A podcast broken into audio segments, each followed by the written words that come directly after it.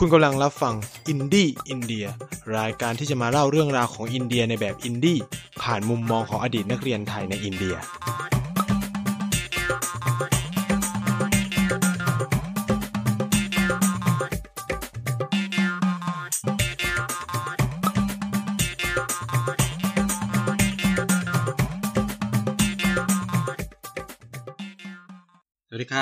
กลับมาพบกันอีกแล้วนะครับ กับรายการอินดี้อินเดียนะครับ ก็พบกับไนท์เช่นเคยนะสำหรับสัปดาห์นี้ก็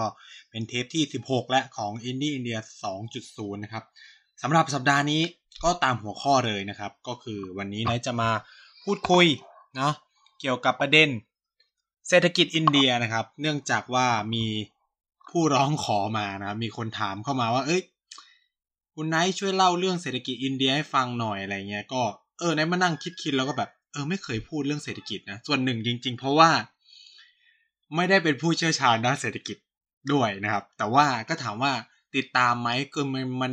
คือคนมันเป็นไปไม่ได้นะที่คนที่ศึกษาเรื่องอาณาบริเวณศึกษาเนี่ยจะเขาเรียกว่าอะไรจะละเลยประเด็นเรื่องเศรษฐกิจเนาะมันก็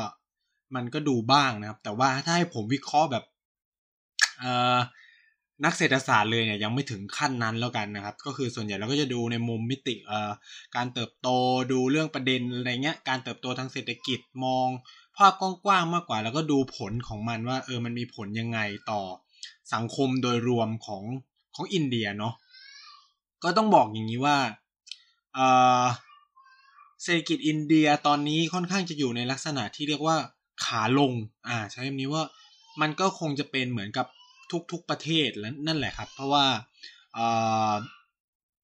ช่วงนี้เนี่ยเขาเรียกว่าอะไรมันเป็นช่วงที่มันเกิดสิ่งที่เรียกว่าเทรดวอร์ใช่ไหมครับ ก็คือสงครามการค้าเนี่ย ซึ่งสงครามการค้าเนี่ยก็ส่งผลกระทบกับอินเดียด้วยนะครับ ไม่ใช่ไม่ใช่ว่าไม่ใช่ว่า แค่สหรัฐอเมริกาทำสงครามกับจีน แล้วมันก็แค่นั้นจริงๆแล้วไม่ใช่นะครับสหรัฐอเมริกาทำสงครามการค้ากับหลายประเทศมาก ไม่ว่าจะเป็น โดยเฉพาะประเทศที่แบบเขาขาดดุลก็คือเหมือนกับว่า เสียเงินให้กับประเทศนั้นเยอะๆอะไรเงี้ยก็ทำหมดนะครับไม่ว่าจะเป็นไทยใช่ไหม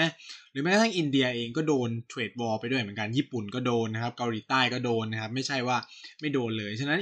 อินเดียก็ได้รับผลกระทบโดยตรงเหมือนกันจากจากปัญหาเรื่องสงครามการค้าด้วยนะครับ ก่อนอื่นเนี่ยก่อนที่จะมาเล่าภาพรวมเศรษฐกิจปัจจุบันของอินเดียเนี่ยก็อยากจะเท้าความไปถึงประวัติศาสตร์ เศรษฐกิจของอินเดียด้วย เพื่อให้ทุกคนมองภาพแล้วก็เข้าใจว่าทำไมการเติบโตทางเศรษฐกิจของอินเดียเนี่ยมันมันมีวิวัฒนาการมาอย่างไรบ้าง แล้วก็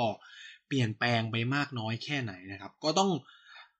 เริ่มอ่าก็คือผมจะเล่าตั้งแต่ตอนที่เป็นสาธารณรัฐอินเดียเลยแล้วกันตั้งแต่ได้รับเอกราชในปี 1947 เนี่ยก็ก่อนหน้านี้ต้องใช้คำนี้ก่อนอินเดียได้รับเอกราชเนี่ย เงินงบประมาณหรือ เศรษฐกิจอินเดียเนี่ยครับเคลื่อนด้วยภาษีที่ดินเป็นส่วนใหญ่ นั่นคืออภาษีที่จัดเก็บจากการใช้ประโยชน์ที่ดินนั่นแหละครับก็คือรัฐบาลอังกฤษในเวลานั้นก็คือ เก็บภาษีของการบริหารจัดการที่ดินที่ประชาชนใช้เนี่ยก็คือเก็บมาแล้วก็เงินส่วนนั้นเนี่ยก็ถูกนำมาใช้เป็นเเงินหลักในการเขาเรียกว่า ในการดำเนินนโยบายหรือการพัฒนาประเทศอินเดียนะครับ มากเสียยิ่งกว่าการค้าเสินะครับ เพราะว่าการค้าเนี่ยต้องต้องพูดว่าเศรษฐกิจอินเดียในเวลามันถูกสูบทรัพยากรไปใช้หมดเลย โดยไม่ได้ถูกคำนวณ อันไหนที่แบบรัฐบาลอังกฤษดูแลเองอะก็ไม่ถูกเก็บภาษีนะครับ ก็คือเหมือนกับว่า รัฐบาลอังกฤษมาใช้ประโยชน์แบบร้อยเปอร์เซ็นจากแผ่นดินอินเดีย ในขณะที่คนอินเดียที่อยู่ในพื้นที่ต่างๆเนี่ย หรือมีเป็นเจ้าของที่ดินในอินเดียภายใต้การปกครองอังกฤษเนี่ยต้องเสียภาษีให้กับรัฐบาลนะครับถ้าไม่มีจ่ายก็โดนยึดที่ แล้วก็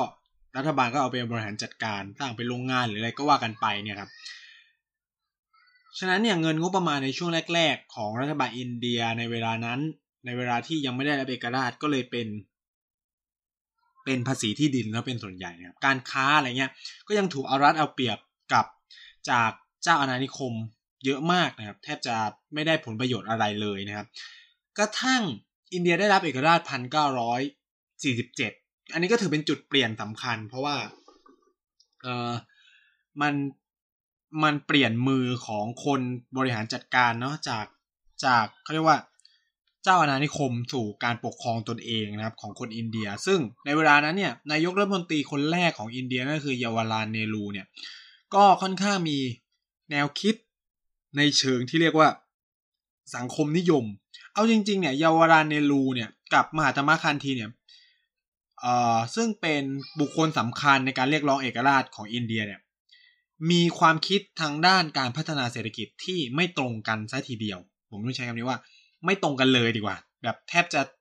ถึงขั้นว่าทะเลาะกันนะครับ คือในมุมมองทางการเมืองเนี่ยสองคนนี้มีความคิดที่เหมือนกัน แต่ในประเด็นเรื่องเศรษฐกิจแล้วเนี่ย กับมีความคิดที่แตกต่างกันมากนะ เอาจริง ๆ ก็คือหลาย ๆ คนแล้วเรียกว่านักเคลื่อนไหวเรียกร้องเอกราชในอินเดียเนี่ยจำนวนมากเลย มีอุดมการทางการเมืองในลักษณะเดียวกันคือการเป็นประชาธิปไตยการเลือกตั้งเสรีนิยมอะไรเงี้ยแต่ว่าในการมองเรื่องเศรษฐกิจเนี่ยแต่ละคนจะมองต่างกัน ต้องบอกว่าน่าเสียตาน่าเสียดายอย่างนึงก็คือว่าเอ่อในขบวนการเคลื่อนไหว เรียกร้องเอกราชของอินเดียเนี่ยมีนักเศรษฐศาสตร์ค่อนข้างน้อยมากนะครับ แล้วก็นักเศรษฐศาสตร์ไม่ค่อยถูกเขาเรียกว่าไม่ไม่ค่อยได้รับความนับหน้าถือตาหรือได้เข้ามาอยู่ในรัฐบาลเท่าไหร่นัก ยกตัวอย่างเช่น ดรอัมเบตกราเนี่ยเอ่อหรือ หรือที่เราเรียกบาบาซาเฮฟเนี่ยก็คือมีความ ท่านเนี่ยเป็นนักเศรษฐศาสตร์ในความเป็นจริงคือท่านเป็นนักเศรษฐศาสตร์ แต่ว่ากลับถูกดึงมาใช้จึงมาเป็นรัฐมนตรีว่าการกระทรวงยุติธรรม แล้วก็ทำหน้าที่ในการร่างรัฐธรรมนูญ ซึ่งไม่ได้เกี่ยวอะไรกับเขาเรียกว่าไม่ได้เกี่ยวอะไรกับสิ่งที่ท่านร่ำเรียนมา ซึ่งจบตรีโทเอกเศรษฐศาสตร์จากต่างประเทศนะครับ ก็คืออังกฤษแล้วก็สหรัฐอเมริกา แล้วก็ท่านเนี่ยมีความ เขาเรียกว่ามีมุมมองต่อการพัฒนาเศรษฐกิจในสายเสรีนิยมมาก ๆนะครับ ฉะนั้นเนี่ยเราจึงได้แอบเห็นทัศนคติในเรื่องเสรีนิยมของของอัมเบตกราอยู่ในรัฐธรรมนูญอินเดียเยอะมากนะครับไม่ว่าจะเป็นเรื่องสิทธิความเท่าเทียมนู่นนี่นั่นอะไรเงี้ยซึ่งจะต่างออกไปจากความคิดของเนรูนะครับเนรูเนี่ยมองเรื่องการพัฒนาวิทยาศาสตร์ ควบคู่ไปกับการพัฒนาสังคม ในเชิงที่เรียกว่าโซเชียลิซึมหรือสังคมนิยม เนรูก็จะมีมุมมองต่อความคิดการพัฒนาเศรษฐกิจในแบบสังคมนิยมนะครับเน้นการพัฒนาอุตสาหกรรมนะแล้วก็มองเรื่องการเกษตรเนี่ยเป็นต้องลดจำนวนภาคเกษตรลงอะไรประมาณนี้ ในขณะที่มหาตมะคันทีเนี่ยก็จะเป็น มองเศรษฐกิจเป็นแบบ protectionism ก็คือมันควรเป็นอะไรว่าอะไรควรให้ เรื่องเกษตรเป็นอันดับหนึ่งแล้วก็มองเรื่องการปกป้องการค้าแล้วก็มองเรื่องการใช้ประโยชน์ทรัพยากรภายในประเทศอะไรเงี้ยก็สามคนนี้ก็จะมีมุมมองทางเศรษฐกิจต่างกัน แต่ว่าสุดท้ายเนี่ย คนที่ได้รับชัยชนะ แน่นอนก็คือเยาวราเนรู เพราะว่าเขาได้เป็นนายกรัฐมนตรี แล้วก็มาตามาคันทีก็เสียชีวิตไป ในเวลาไม่นานหลังจากที่อินเดียได้รับเอกราชก็ทำให้บทบาทลดลงไปนะครับ แล้วก็คนที่อยู่ในสายของเขาเนี่ยก็ลดบทบาทไปเยอะมากนะในขณะที่อัมเบรตกราเองเนี่ยก็ตั้งพรรคการเมืองใหม่เพื่อแข่งขันกับเอ่อพรรคคองเกรส แต่ก็ไม่ได้ประสบความสำเร็จเท่าที่ควรอะไรเงี้ยก็ทำให้เนรูหรือแนวคิดแบบเนรูเวียนเนี่ยก็กลุ่มเขาเรียกว่ากลุ่มทิศทางการพัฒนาเศรษฐกิจของอินเดียตลอดทศวรรษ 1950 จนถึง 1990 เลยนะ คือเออจนถึงต้น 1990 คิดสภาพว่า 40 ปีของการพัฒนาในอินเดียเนี่ย ใช้แนวคิดการพัฒนาแบบโซเชียลิซึมหรือสังคมนิยมแบบเยาวราเนรูตลอดเลยคือ หลังจากที่เขาได้เป็นรัฐบาลสิ่งที่เขาทำก็คือ เร่งการผลิตเหล็ก คือในสายสังคมนิยมเนี่ยมันจะมีความคิดที่คล้าย ๆ กันก็คือว่า การพัฒนาอุตสาหกรรมเหล็กกล้าจะต่อยอดสู่การพัฒนาประเทศ คือการที่มีเหล็กกล้าเป็นของตัวเองเนี่ย มันจะทำให้เรียกว่าการพัฒนาเศรษฐกิจอะมันดีตามไปด้วยอะไรประมาณนี้ครับเพราะว่าเหล็กมันเป็นพื้นฐานสำคัญของอุตสาหกรรมเกือบทุกประเภทเลยนะครับ มันก็ทำให้เอ่อไม่ว่าจะเป็นจีนในตอนที่เหมาเจ๋อตุงปฏิวัติสำเร็จในจีนเนี่ยก็มีนโยบายที่เรียกว่า Get Leap Forward ใช่ไหมที่ให้ทุกบ้านผลิตเหล็กอะไรเงี้ยทำให้เกิดปัญหาเรื่อง ฟเฟมีนหรือการอดอยากปากแห้ง ก็ทำให้ผู้คนอดตายเป็นจำนวนมาก อินเดียก็เหมือนกันผมก็ใช้คำนี้ว่า อินเดียก็มีสภาพไม่ต่างกันก็คือ การที่รัฐบาลเนี่ยมีนโยบายในการเขาเรียกว่าส่งเสริมส่งเสริมเอ่อการพัฒนาอุตสาหกรรมเหล็กกล้าเนี่ยก็ทำให้อินเดียเกิดปัญหาเรื่องเอ่อการขาดแคลนวัชพืชหรืออาหารนะครับ ส่งผลให้มีประชากรจำนวนมากเสียชีวิต ไปในช่วงที่เอ่ออินเดียได้รับเอกราชใหม่ๆนะครับ อันนี้เป็นอะไรที่แบบคนไม่ค่อยพูดถึงอินเดียในช่วงประวัติศาสตร์การเปลี่ยนผ่านเท่าไหร่ เพราะว่ามันเป็นเหมือนจุดมืดเหมือนกันของเยาวราเนรูที่แบบเอ่อมีแนวนโยบายในการพัฒนาเศรษฐกิจที่อาจจะเรียกได้ว่าผิดพลาดก็ได้ทำให้เกิดการปัญหาอดอยากปากแห้ง แล้วก็มีคนเสียชีวิตเป็นจำนวนมากเลยนะครับ แต่ว่าเนรูก็ยังดึงดันนะครับที่จะ พัฒนาเศรษฐกิจในแนวสังคมนิยมต่อไปนะครับก็เลยไม่แปลกว่าทำไม ความสัมพันธ์ระหว่างอินเดียกับสหภาพโซเวียตในเวลานั้น หรือ USSR เนี่ยค่อนข้างจะแข็งแกร่ง เพราะว่าเนรูค่อนข้างจะมีความคิดเป็นแบบซ้ายมากกว่า ในแนวคิดแบบเสรีนิยมนะครับ แล้วก็มุ่งเน้นการพัฒนาเศรษฐกิจโดยใช้รัฐขับเคลื่อนเป็นหลักนั่นคือเช่นมีรัฐวิสาหกิจเกิดขึ้นมากมายนะครับ ในช่วงที่เนรูปกครองประเทศอินเดีย จุดเปลี่ยนสำคัญหนึ่งก็คือการเกิดสงครามในปี 1965 ระหว่างอินเดียกับปากีสถานเนี่ยส่งผลให้พันธมิตรของปากีสถานจำนวนมาก ไม่ว่าจะเป็นสหรัฐอเมริกาหรือชาติยุโรปต่างๆเนี่ยที่สมาทาเรียกว่าที่เป็นแนวคิดแบบเสรีนิยมเนี่ยก็ถอนความช่วยเหลือจำนวนมากที่เคยให้อินเดียในการพัฒนาประเทศออกไปนะครับ ก็คือเพราะว่าเขามองว่าอินเดียเนี่ยเป็นพวก ฝ่ายซ้าย หรือมองว่าอินเดียเนี่ยเข้าข้างสหภาพโซเวียต ฉะนั้นการที่ให้การสนับสนุนอินเดียเนี่ยก็จะเป็นพิษเป็นภัย แม้ว่าอินเดียจะเป็นการปกครองในระบอบประชาธิปไตยมีการเลือกตั้งนะ แต่ว่าด้วยความที่แนวคิดแบบเนรูเนี่ยมีความเป็นซ้ายจัดเนี่ยก็ส่งผลให้ นโยบายการให้ความช่วยเหลือของชาติตะวันตกเนี่ยก็เปลี่ยนไปจากอินเดียทำให้อินเดียเนี่ยต้องพึ่งตัวเองมากยิ่งขึ้นเข้าไปอีก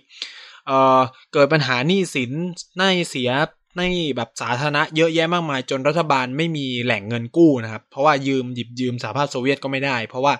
เศรษฐกิจสหภาพโซเวียตก็ไม่ได้ดีมากขนาดนั้นอะไรเงี้ยสุดท้ายเนี่ยเขาเรียกว่าธนาคารแห่งประเทศอินเดียก็เลยตัดสินใจออกพันธบัตรพิเศษขึ้นมาเพื่อระดมทุนนะครับ แล้วการระดมทุนครั้งนั้นเพื่ออะไรรู้ไหมต้องบอกว่าเพื่อใช้ในการทำสงครามผมพูดในคำนี้ว่าเอ่อพันธบัตรครั้งนั้นเนี่ยออก โดยที่คนที่ซื้อเนี่ยไม่ใช่เป็นคนอินเดียในประเทศนะกลายเป็นคนอินเดียพ้นทะเลที่อยู่ต่างประเทศเนี่ย เป็นคนซื้อหลักเขาเรียกว่ารัฐบาลอินเดียขอความช่วยเหลือจากคนอินเดียพ้นทะเลเพื่อให้ระดมเงินเพื่อมาซื้ออาวุธในการทำสงครามกับกับเอ่อปากีสถาน เพราะไม่งั้นเนี่ย มีความเป็นไม่ได้ว่าอินเดียจะพ่ายแพ้ในสงครามแน่นอนเพราะว่ายุทโธปกรณ์สู้ไม่ได้ ในขณะที่ปากีสถานได้รับการสนับสนุนมากมายทางด้าน ยุทโธปกรณ์จากสหรัฐอเมริกา แต่ว่าอินเดียต้องพึ่งตนเองอะไรเงี้ยก็ไม่มีเงินงบประมาณ แล้วก็การระดมคุณทุนครั้งนั้นต้องบอกว่าประสบความสำเร็จนะ คือผมเรียนในวิชาเขาเรียกว่า diaspora and international politics เนี่ยก็คือคนพ้นทะเลกับการเมืองระหว่างประเทศเนี่ยเขาก็บอก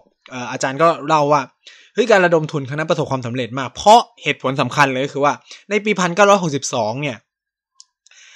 ด้วยปัญหา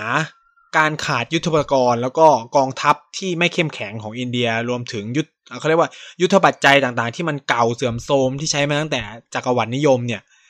ทำให้อินเดียพ่ายแพ้สงครามให้กับจีน แล้วก็สูญเสียอินเดีย เอ้ยสูญเสียดินแดน คนอินเดียจำนวนมากรวมถึงคนอินเดียพ้นทะเลก็รู้สึกว่าเออมีความชาตินิยม แล้วก็มองว่าคือมันเป็นความอัปยศของประเทศชาติตัวเองที่พ่ายแพ้ในสงครามครั้งนั้น แล้วก็เสียดินแดนเนี่ย แล้ว ในปี 1965 เนี่ย มันนันเกิดสงครามกับปากีสถาน ซึ่งผมบอกเลยแพ้ใครก็แพ้ได้นะครับ แต่ห้ามแพ้ปากีสถานเด็ดขาดนี่คือความเป็นอินเดียชาตินิยม ฉะนั้นเนี่ย มันก็ส่งผลให้การระดมทุนคณะประสบความสำเร็จเออแล้วตั้งแต่ปี 1965 เนี่ย งบประมาณกว่า 25%งบประมาณ 25%นะครับ ของรัฐบาลอินเดีย หมดไปกับกองทัพนะ เพื่อสร้างความเข้มแข็งไม่ให้ไม่ให้ถูกปากีสถานลุกลานได้อีกอะไรประมาณนี้ซึ่งมันก็ประสบความสำเร็จนะครับ หลังจากที่เอ่ออินเดียเริ่มนำเข้ายุทธยุทธปัจจัยจากต่างประเทศไม่ว่าจะเป็นในสหภาพโซเวียต หรือประเทศพันธมิตรต่างๆ ก็ทำให้สงครามอินเดียปากีสถานเนี่ยก็ไม่เกิดขึ้นจนกระทั่งปีอีกเลยจนพันเก้าร้อยเก้าสิบเก้านู่นก็แบบกินเออจนจนถึงพันเก้าร้อยเจ็ดสิบเอ็ดอะไรเงี้ย ซึ่งมันก็ ทดสอบอมันก็บอกได้ว่าในปีพันเก้าร้อยเจ็ดสิบเอ็ดมันบอกได้ว่า อินเดียประสบความสำเร็จ เพราะครั้งนั้นอินเดียได้รับชัยชนะเหนือปากีสถานนะครับ อ่า เราก็จะได้เห็นว่านี่มันเป็นผลประโยชน์ทางตรงเลยจากการเอ่อลงทุนไปกับกองทัพในช่วงเวลาห้าหกปี ต้องต้องบอกว่าแม้ว่าเยาวราเนรูเนี่ยจะเสียชีวิตไปในปีประมาณ 1961 62 เนี่ย แต่อย่างไรก็ตามเนี่ยแนวคิดการพัฒนาเศรษฐกิจแบบเนรูเนี่ยก็ยังคงเขาเรียกว่า สถิตสถาพร อยู่ในประเทศอินเดีย เพราะนายกคนรัฐมนตรีอีกคนหนึ่งที่เป็นคนสำคัญเนี่ยชื่อว่าอินทิราคารทีเนี่ยก็คือเป็นลูกสาวของของเยาวราเนรูเนี่ยก็ดำเนินรอยตามนโยบายเศรษฐกิจของพ่อนะครับ เพราะต้องพูดอย่างนี้ว่า ในยุคสงครามเย็นเนี่ย สงการค้าเนี่ยมันมันมันเป็นการค้าแบบเรื่องข้างเลือกฝั่งอะไรเงี้ย อินเดียมันเป็นอารมณ์แบบลูกผีลูกคนอะ่ะ จะเพราะเพราะว่าเขาประกาศตัวเองเป็นเขาเรียกว่า non alignment movement ใช่ไหมก็คือกลุ่มเคลื่อนไหวไม่ฝักฝ่ายฝ่ายใดทำให้จะทำการค้ากับฝั่งเสรีนิยม ฝั่งเสรีนิยมก็แบบตกลงมึงฝั่งไหนอะคุณคุณอยู่ข้างไหนอะไรเงี้ย จะทำการค้ากับสหภาพโซเวียต หรือพวกฝ่ายซ้ายหรืออะไรเงี้ย ก็แบบ ฝ่ายซ้ายก็จะมองว่า แล้วตกลงแก take ฝ่ายไหนกันแน่เนี่ย มีความเป็น socialist แต่แกก็แบบอะไรวะ ตกลงจะเป็นประเทศจะเอายังไงอะไรเงี้ย ก็แบบมีความกลางๆอะไรเงี้ยทำให้การค้าของประเทศอินเดียก็ทำฮะทำได้เฉพาะในประเทศกลุ่มที่ไม่ฝักใฝ่ฝ่ายใด ซึ่งเศรษฐกิจของประเทศเหล่านี้ไม่ได้ดีเลยนะครับ ต้องใช้คำนี้เป็นประเทศกำลังพัฒนาทั้งหมด ไม่มีก็คือหัวเรือใหญ่เนี่ยก็มีอินเดีย อินโดนีเซียอะไรเงี้ย ซึ่งประเทศพวกนี้ก็ แค่เอาตัวเองให้รอดก็บุญแล้ว ไม่ต้องพูดถึงว่า ไม่ต้องพูดไปถึงว่า คนอื่นจะยังไง เอาแค่ตัวเองรอดก็บุญแล้ว ฉะนั้นเนี่ยการพัฒนาเศรษฐกิจในช่วงเวลานั้นของอินเดียก็เน้นการพึ่งพาตัวเองเป็นหลักเน้นการบริโภคภายในประเทศอะไรเงี้ยแล้วก็เน้นการจับจ่ายใช้สอยมันก็มีส่งออกบ้างนำเข้าบ้างอะไรเงี้ย แต่ว่าก็น้อยถือว่าน้อยมาก เพราะว่าประเทศอื่นก็ไม่ได้อยากจะทำการค้ากับอินเดียเท่าไหร่ เพราะมันเป็นอารมณ์แบบลูกผีลูกคนใช่ไหมไม่เลือกฝั่งสักที ถ้าแบบเลือกฝั่งเสรีนิยมอะอเมริกาก็อาจจะทุ่มงบทุ่มอะไรมาเต็มที่ได้เลย แต่อินเดียก็ไม่ได้ทำแบบนั้นครับ ในในเวลานั้นเนี่ยอาจารย์ผมเล่าแบบนี้นะครับ คือคือเขาเกิดทันในช่วงที่อินทิราคารทีปกครองประเทศเขาเล่าให้ฟังว่า อุตสาหกรรมเกือบทั้งหมดเนี่ย บริหารจัดการโดยภาครัฐหมดเลยนะ เช่น บริษัทรถยนต์ บริษัทรถจักรยานอะไรเงี้ยมันจะมี จักรยานยี่ห้อหนึ่งชื่อว่าฮีโร่คือถ้าใครอยู่ในอีเนี่ยก็จะรู้นะครับ ก็คือบริหารจัดการโดยรัฐบาล อาจารย์เล่าให้ฟังว่าสมัยนั้นเนี่ยก็คือ รัฐบาลเหมือนบังคับให้ทุกคนนะซื้อเฉพาะของฮีโร่อย่างเดียวอะไรประมาณเนี้ยก็คือมันมีจู่เจ้าเดียวด้วยแหละ ก็คือซื้อแบบผ่อนได้ก็คือแบบผ่อนไปเลยสิบยี่สิบปีจักรยานอะไรเงี้ย ก็คือคอยจ่ายให้รัฐวันละสิบรูปี หรือวันละเดือนละสิบรูปีอะไรเงี้ย แล้วก็เอาจักรยานไปไปขี่ ซึ่งอีจักรยานเนี่ยก็ผลิตจากโรงงานเหล็ก ซึ่งเป็นของรัฐบาลเหมือนกันเข้าใจไหมก็คือทุกอย่างเนี่ยมันเป็นของรัฐบาลหมด มันก็คือเงินมันก็หมุนอยู่ในระบบรัฐบาล ในขณะเดียวกันเนี่ยด้วยความที่มันเป็นรัฐสังคมนิยมมันก็มีเขาเรียกว่า โครงการนู่นโครงการนี่ในการช่วยเหลือเกษตรกรช่วยเหลือคนอย่างงู้นอย่างนี้อะไรเงี้ยคือการพัฒนาอุตสาหกรรมในอินเดียส่วนใหญ่จึงเขาเรียกว่า ถูกผลักดันหรือดำเนินการโดยรัฐเป็นหลักอ่าถ้าใน ถ้าในระบบเศรษฐกิจเนี่ยเขาเรียกว่าเอ่อ state lead development อ่าก็คือ รัฐเป็นตัวนำในการพัฒนาในการนำการพัฒนาอะไรเงี้ยก็เป็นลักษณะแบบนั้น แต่ว่าด้วยความที่อินเดียมีความสังคมนิยม ฉะนั้นเงินจำนวนมากก็หล่อล่อยหล่อไป ไปกับการพัฒนาส่งเสริมสวัสดิการของประชาชนอะไรเงี้ยแล้วก็ส่วนหนึ่งก็คืออุตสาหกรรมอินเดียเองก็ภาคเอกชนเนี่ยก็ไม่ได้เข้มแข็งนักในเวลานั้นมีอยู่ แล้วส่วนใหญ่เนี่ยก็ถูกหนุนหลังด้วย เขาจะบอกว่ามันมีห้าอุตสาหห้ากลุ่มธุรกิจใหญ่ของอินเดีย ซึ่งใหญ่มาตั้งแต่อดีตจนกระทั่งปัจจุบันนั่นคือทาท่าใช่ไหม Reliance แล้วก็มีอาดาอาดาอาดานี่คืออะไรเรียลไลน์แล้วก็มีเอ่อมีของกลุ่มธุรกิจเอ่อเบา ผมไม่แน่ใจแล้วมันจะมีของที่กุจราชอีกเจ้าหนึ่งนะครับ คือส่วนใหญ่เนี่ยนักธุรกิจมันจะอยู่ในมุมไบแล้วก็ในกุจราชห้าตระกูลเนี่ยก็คือแทบจะคุมคุมเศรษฐกิจทั้งหมดของประเทศอินเดียแล้วทำจากกระเบือยันเรือลบเลยพูดคำนี้กันเอ่อกลุ่มอย่างทาท่าเนี่ยมีทุกอย่างเลยนะ มีตั้งแต่พริกเกลือ ไปถึงเรือลบ ไปถึง เอ่อนิวเคลียร์นะครับคือขายทุกอย่าง แล้วพวกเนี้ยก็คือถูกสนับสนุนโดยรัฐบาลตั้งแต่แรกนะครับ เช่นเดียวกันเป็นลักษณะการพัฒนาเศรษฐกิจเหมือนในเกาหลีใต้ที่เรียกว่ากลุ่มแชร์โบใช่ไหมไม่ว่าจะเป็นซัมซุงอ่อนู่นนี่ LG หรืออะไรเงี้ยก็ถูกสนับสนุนโดยรัฐบาลเนี่ยเป็นลักษณะการพัฒนาแบบเดียวกัน อินเดียก็เป็นลักษณะเดียวกัน แต่ปัญหาคือ GDP อินเดียกลับไม่โตนะครับกลับไม่เติบโตมาก เพราะว่าติดปัญหาเรื่อง ขนาดประชากรด้วยแล้วก็ไม่มีการเขาเรียกว่าสร้างการแข่งขันอ่าใช่ไหมนี้เพราะว่าพอห้าบริษัทนี้มันถูกถูกหนุนหลังเนี่ย มันก็แบบรวบยอดใช่ไหมมันก็ทำให้ธุรกิจใหม่ ๆ เกิดขึ้นไม่ได้ เพราะว่ามันถูกเรียกว่ายึดหัวหาดไปกับหมดแล้วแล้ว รัฐบาลก็ลงงบลงทุนงมเงินงบประมาณช่วยเหลือไปกับบริษัทใหญ่ ๆ เหล่านี้เกือบหมดแล้วอะไรเงี้ยแล้วก็ไหนจะเป็นธุรกิจบริษัท หรือรัฐวิสาหกิจ ของอินเดียเองที่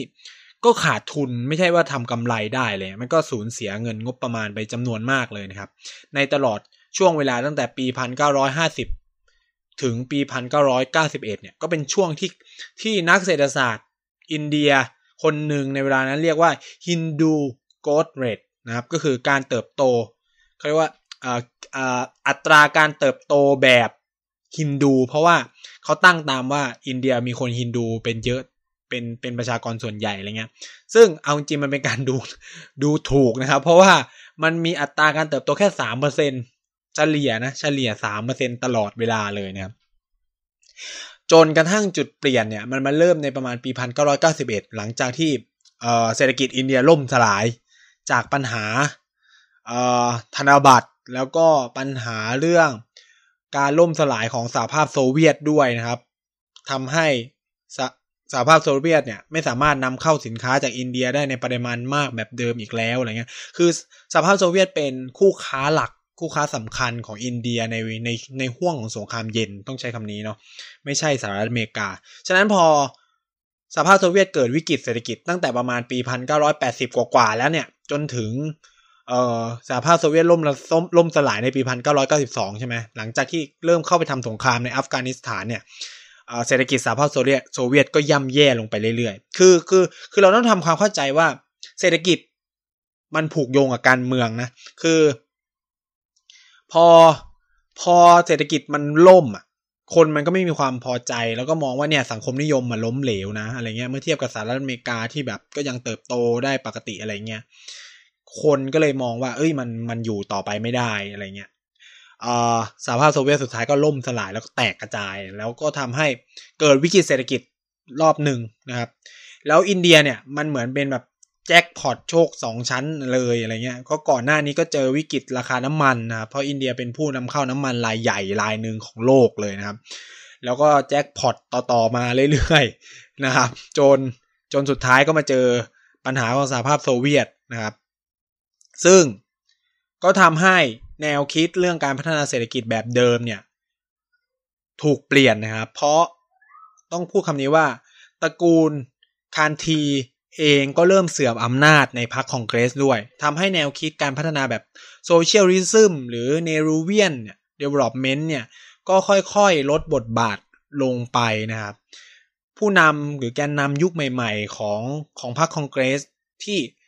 ได้รับการเสริมทัพโดยนักเศรษฐศาสตร์หลายคนมากหนึ่งในนั้น ชื่อว่ามานโมฮันซิงห์นะครับในปี 1991 ก็เป็นคนที่เข้ามาปฏิรูประบบเศรษฐกิจของประเทศอินเดีย นั่นคือเป็นยุคเปลี่ยนผ่านครั้งสำคัญนะปี 1991 ถือเป็นจุดเปลี่ยนสำคัญในประวัติศาสตร์เศรษฐกิจอินเดียนี้ อันนี้ต้องต้องต้องยอมรับแล้วก็เพราะว่ามันเป็นการ liberalization หรือการ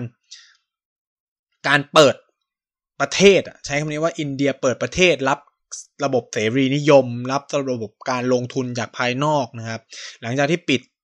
มานานนะครับ แล้วก็เน้นการลงทุนภายในประเทศโดยรัฐบาลเป็นหลักตอนนี้ก็คือเปิดรับการลงทุนจากต่างประเทศทั้งหมดนะครับ มีการขายพันธบัตรอีกแล้ว รอบนี้ก็ขายพันธบัตรเหมือนกันเพื่อจะระดมเงินจากต่างประเทศมามาพยุงเศรษฐกิจแต่รอบนี้เนี่ย มันไม่เหมือนเดิมนะครับ คือต้องพูดคำนี้คือรอบ ปีพันเก้าร้อยหกสิบห้าเนี่ย ด้วยความที่คนอินเดียพ้นทะเลก็มีความชาตินิยมอะไรเงี้ย ก็อะซื้อซื้อซื้อซื้อแต่ว่ารอบนี้เนี่ย คนอินเดียพ้นทะเลบอกว่าทำไมฉันต้องช่วยละมันไม่เห็นจะมีประโยชน์อะไรอะไรเงี้ย แล้วมองไม่เห็นกำไรอะไรเงี้ย สิ่งที่รัฐบาลอินเดียทำคือ ไปเปิดธนาคารไปเปิด Bank of India หรือแบบ Reserve Bank of India ในประเทศต่างๆ ที่มีคนอินเดียพ้นทะเลรวยๆจำนวนมาก แล้วก็เอาเงินตรงนั้นมาฝาก เออ เอาเงิน ของคนอินเดียพ้นทะเลมาฝากเพื่อจะได้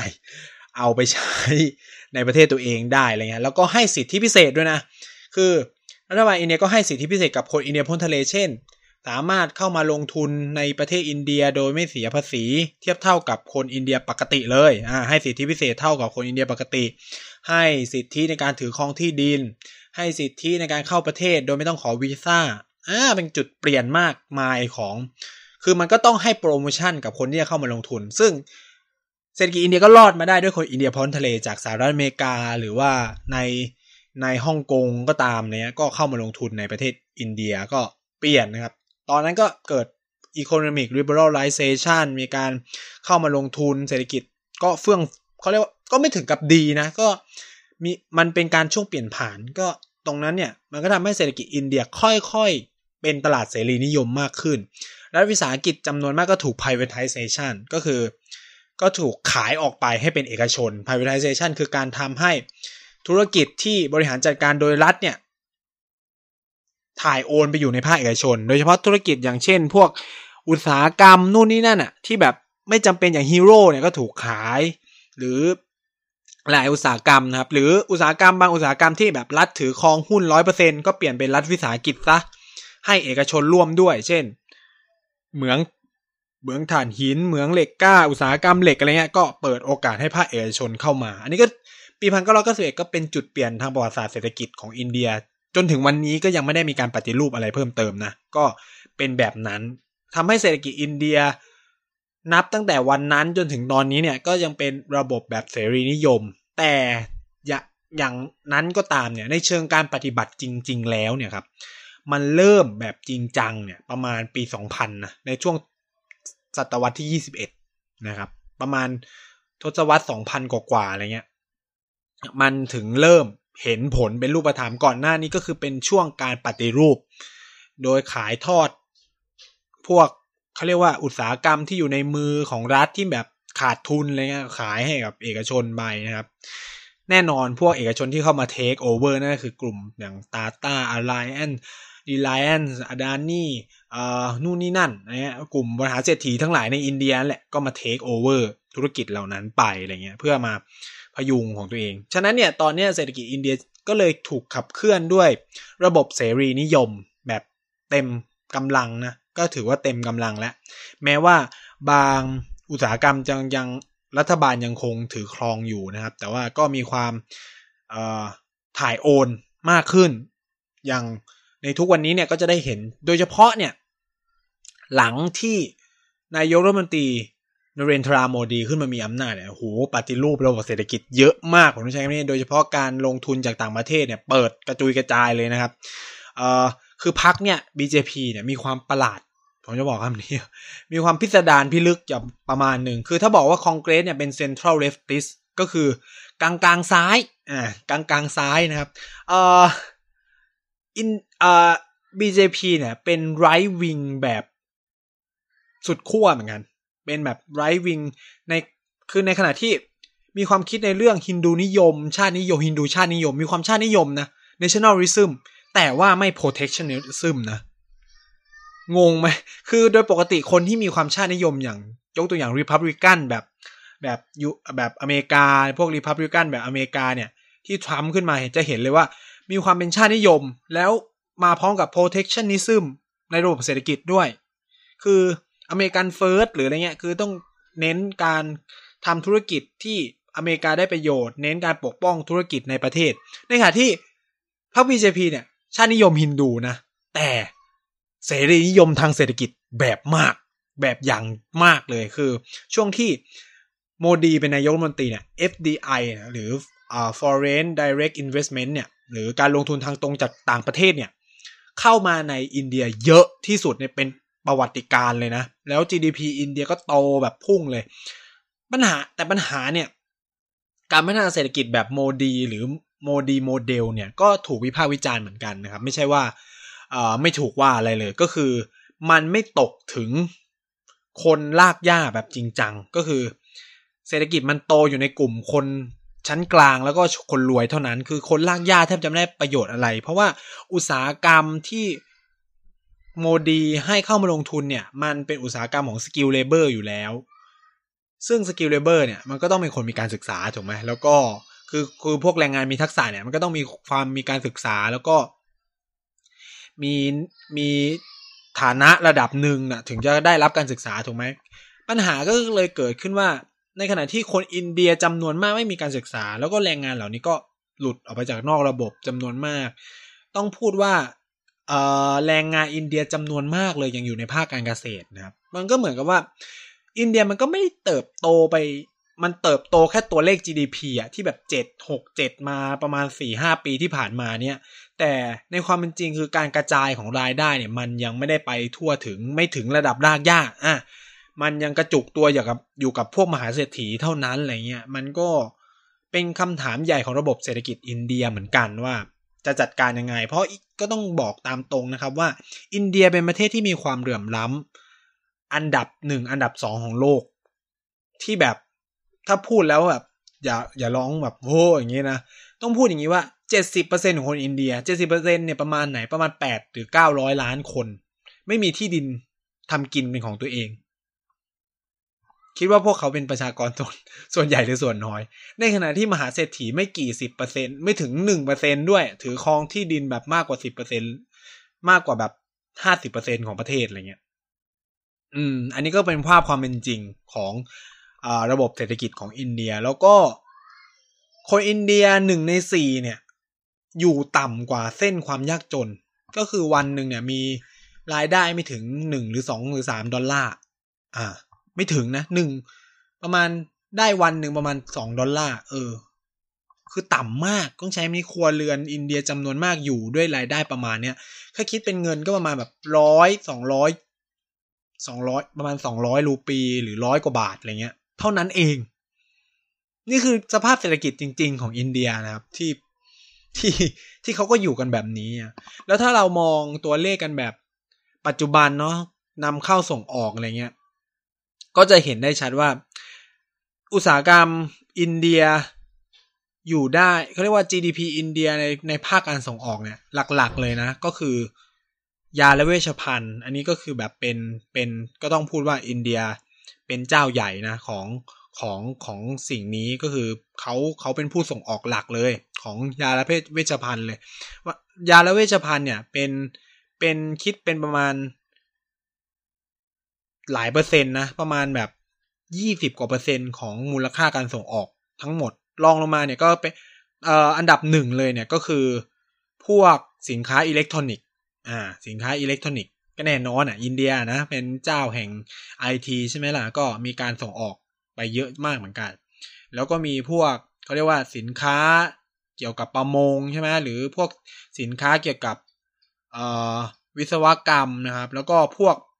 เคมีภัณฑ์แกนิก อะไรเงี้ย พวกจะเรียกว่าอะไร พวกเครื่องสำอางหรืออะไรเงี้ย ก็เป็นสินค้าส่งออกสำคัญ ส่วนสินค้านำเข้าหลักๆเลยที่ทำให้อินเดียสูญเงินเป็นจำนวนมากเนี่ยก็คือพวกกลุ่มอุปกรณ์การขนส่ง เพราะว่าอินเดียยังไม่สามารถผลิต คือคือ ไม่สามารถผลิตพวกเครื่องยนต์อะไรเงี้ยได้ด้วยตัวเอง ฉะนั้นก็ต้องนำเข้า แล้วธุรกิจยานยนต์ในอินเดียเนี่ยมีไม่กี่เจ้านะ เช่นทาท่าหรือมหินทรา เท่านั้นที่เหลือเนี่ยก็จะมาจากต่างประเทศหมด ฉะนั้นอย่างโตโยต้าอ่าซูซูกิใช่ไหมหรือ Honda อะไรเงี้ยก็ต้องนำเข้าเครื่องจักรมาจากข้างนอก แล้วก็เอามาประกอบภายในประเทศแล้วขายไปในประเทศนะครับ ส่วนที่นำเข้าเยอะรองลงมาเนี่ยก็พวกถ่านหิน พวกกลุ่ม กลุ่มถ่านหิน เพราะว่าอินเดียต้องนำเข้าเข้าถ่านหินมาผลิตพลังงานนะครับนำเข้าเยอะมากนะประมาณยี่สิบกว่าเปอร์เซ็นต์เลยนะครับ เยอะมากจริง ๆ แล้วก็ปิโตรเลียม ถือว่าเป็นสิ่งที่อินเดียขาดดุลหนักที่สุดนะครับ คืออินเดียผลิตน้ำมันได้น้อยมาก ฉะนั้นก็ต้องนำเข้าน้ำมันเยอะ แล้วก็อุปกรณ์อิเล็กทรอนิกส์ก็นำเข้าเยอะเหมือนกัน เพราะก็เอามาประกอบเพื่อส่งออกนะครับ อินเดียเนี่ยได้ดุลการค้ากับสหรัฐอเมริกานะ ต้องใช้คำนี้ว่า จำนวนมหาศาล คู่ค้าหลัก คู่ค้าใหญ่ของอินเดียนั่นก็คือสหรัฐอเมริกานะครับ มันเป็นเหตุผลว่าทำไมอินเดียถึงประสบปัญหากับทรัมป์เหมือนกัน เพราะก็โดนโจมตีจากสงครามการค้าที่ทรัมป์เขาก่อด้วยเช่นกัน เพราะว่าเขาได้ดุลการค้าจากสหรัฐอเมริกาทำให้เอ่อประมาณปีสองปีที่ผ่านมาเนี่ยโมดีนี่ shop อาวุธเยอะมากจากสหรัฐอเมริกา เหมือนกับประเทศใดประเทศหนึ่ง แถวนี้นะครับ เพราะเพราะการ shop อาวุธก็คือทำให้ดุลการค้าระหว่างสองประเทศเนี่ย มัน balance กันมากขึ้น แต่อินเดียก็เสียดุลการค้ามหาศาลเหมือนกัน กับประเทศจีนนะครับเพราะนำเข้าหลายอย่างมากจากจีน ไม่ว่าจะเป็นไอ้ที่ผมบอกอะพวกอิเล็กทรอนิกส์พวกยานยนต์ พวกอะไรเงี้ย ก็คือนำเข้าจากจีนทั้งนั้นเลย แม้กระทั่งประทัดก็ make in China เอ่อเทวรูปที่ใช้ในในการประกอบพิธีกรรมในอินเดียก็ made in China ทั้งนั้นนะครับ ทูบเทียนอะไรเงี้ย made in China เยอะมาก อันนี้เป็นอะไรที่ตลกเหมือนกันนะครับ คือ คือช่วงดิวาลีอะเมื่อสมัยที่ผมไปไปเรียนหนังสือประมาณปี 2017 ที่เขาเกิดประเด็นปัญหาความขัดแย้งระหว่างอินเดียกับจีน ที่ปะทะกันที่โดครัมหรืออในพื้นที่โดรัมเนี่ยก็ ในช่วงเทศกาลดิวาลีเนี่ยรัฐบาลออกแคมเปญในการแบนคิกเอ่อแครกเกอร์เอ่อพวกประทัดที่นำเข้าจากจีนเว้ยก็คือจริง ๆ เขาต้องการให้เลิกจุดประทัด แต่เขาก็เนียนด้วยกันบอกว่า เนี่ย พวกประทัดเนี่ยนำเข้ามาจากจีนนะ ห้ามใช้ห้ามเล่นเลยประมาณนี้ก็คือแบนจีนกันนะพวกเราอะไรประมาณนี้ครับ ก็เป็นอะไรที่น่าสนใจดีเหมือนกันนะครับ ช่วงนั้นนะอันนี้ก็เป็นภาพรวมเศรษฐกิจสำหรับปีนี้เนี่ยคาดว่าเศรษฐกิจอินเดียจะตกต่ำที่สุดในรอบหลายปี อาจจะในรอบทศวรรษเลยก็ได้นะครับ เราอาจจะได้เห็นตัวเลขสามสามเปอร์เซ็นกลับมาเห็นอีกครั้งนะครับ เพราะมันถาโถมเหลือเกินทั้งสงครามการค้าแล้วก็เจอโควิด -19 เข้าไปอีกนะครับ ก็ทำให้เศรษฐกิจอินเดียเนี่ยย่ำแย่ แล้วเห็นได้ชัดเลยตอนนี้คือตัวเลขคนว่างงานเนี่ยพุ่งกระฉูดนะครับ ปีที่แล้วเนี่ยก็พุ่งนะ คือปีที่แล้วเนี่ยเป็นเป็นเป็นอะไรที่ไนท์เองก็งงเหมือนกัน งงในหลาย ๆ อย่าง อย่างที่บอกว่าคือ ปีที่แล้วเศรษฐกิจอินเดียก็ไม่ได้ดี จนกระทั่งปีนี้ก็ยังไม่ได้ดีขึ้นนะแต่ปัญหาคือคนว่างงานเยอะหรืออะไรเงี้ย แต่ไม่มีผลทางการเมืองว่ะ คือกลายเป็นว่าคนก็ยังเลือกพรรค BJP อยู่แม้ว่าเศรษฐกิจจะไม่ดี งงไหมแต่เหตุผลหลักของการเลือกโมดี เพราะโมดีทำสงครามกับปากีสถาน เห็นไหมว่าความเป็นชาตินิยมเนี่ย มันอยู่เหนือระบบเศรษฐปัญหาเศรษฐกิจเสียอีกอะ่ะต้องใช้คำนี้นะครับ มัน มันมีความเกี่ยวโยงกัน แต่ว่าก็ต้องดูกันต่อไปว่าโมดีจะจัดการกับวิกฤตเศรษฐกิจรอบนี้ยังไงบ้างนะครับ เพราะน่าจะต้องใช้เงินงบประมาณ ล่าสุดคือเหมือนต้องปรับงบประมาณใหม่ทั้งหมดนะครับ แล้วก็ต้องตั้งงบประมาณแบบขาดดุลเพิ่มขึ้น เพื่อจะเอามาใช้ปกในการแก้ไขปัญหาโควิด ด้วย อันนี้ก็เป็นภาพรวมประวัติศาสตร์เศรษฐกิจของอินเดียนะครับ จากเขาเรียกสิ่งที่เรียกว่าสังคมนิยมนะครับ สู่ เสรีนิยมใหม่อะไรเงี้ยก็มันก็มีความเปลี่ยนแปลงในตามประวัติศาสตร์ตามเกณฑ์ของมันนะครับสำหรับอินดี้อินเดียสัปดาห์นี้เนี่ยก็ขอจบรายการแต่เพียงเท่านี้นะครับ แล้วพบกันใหม่สัปดาห์หน้า สวัสดีครับ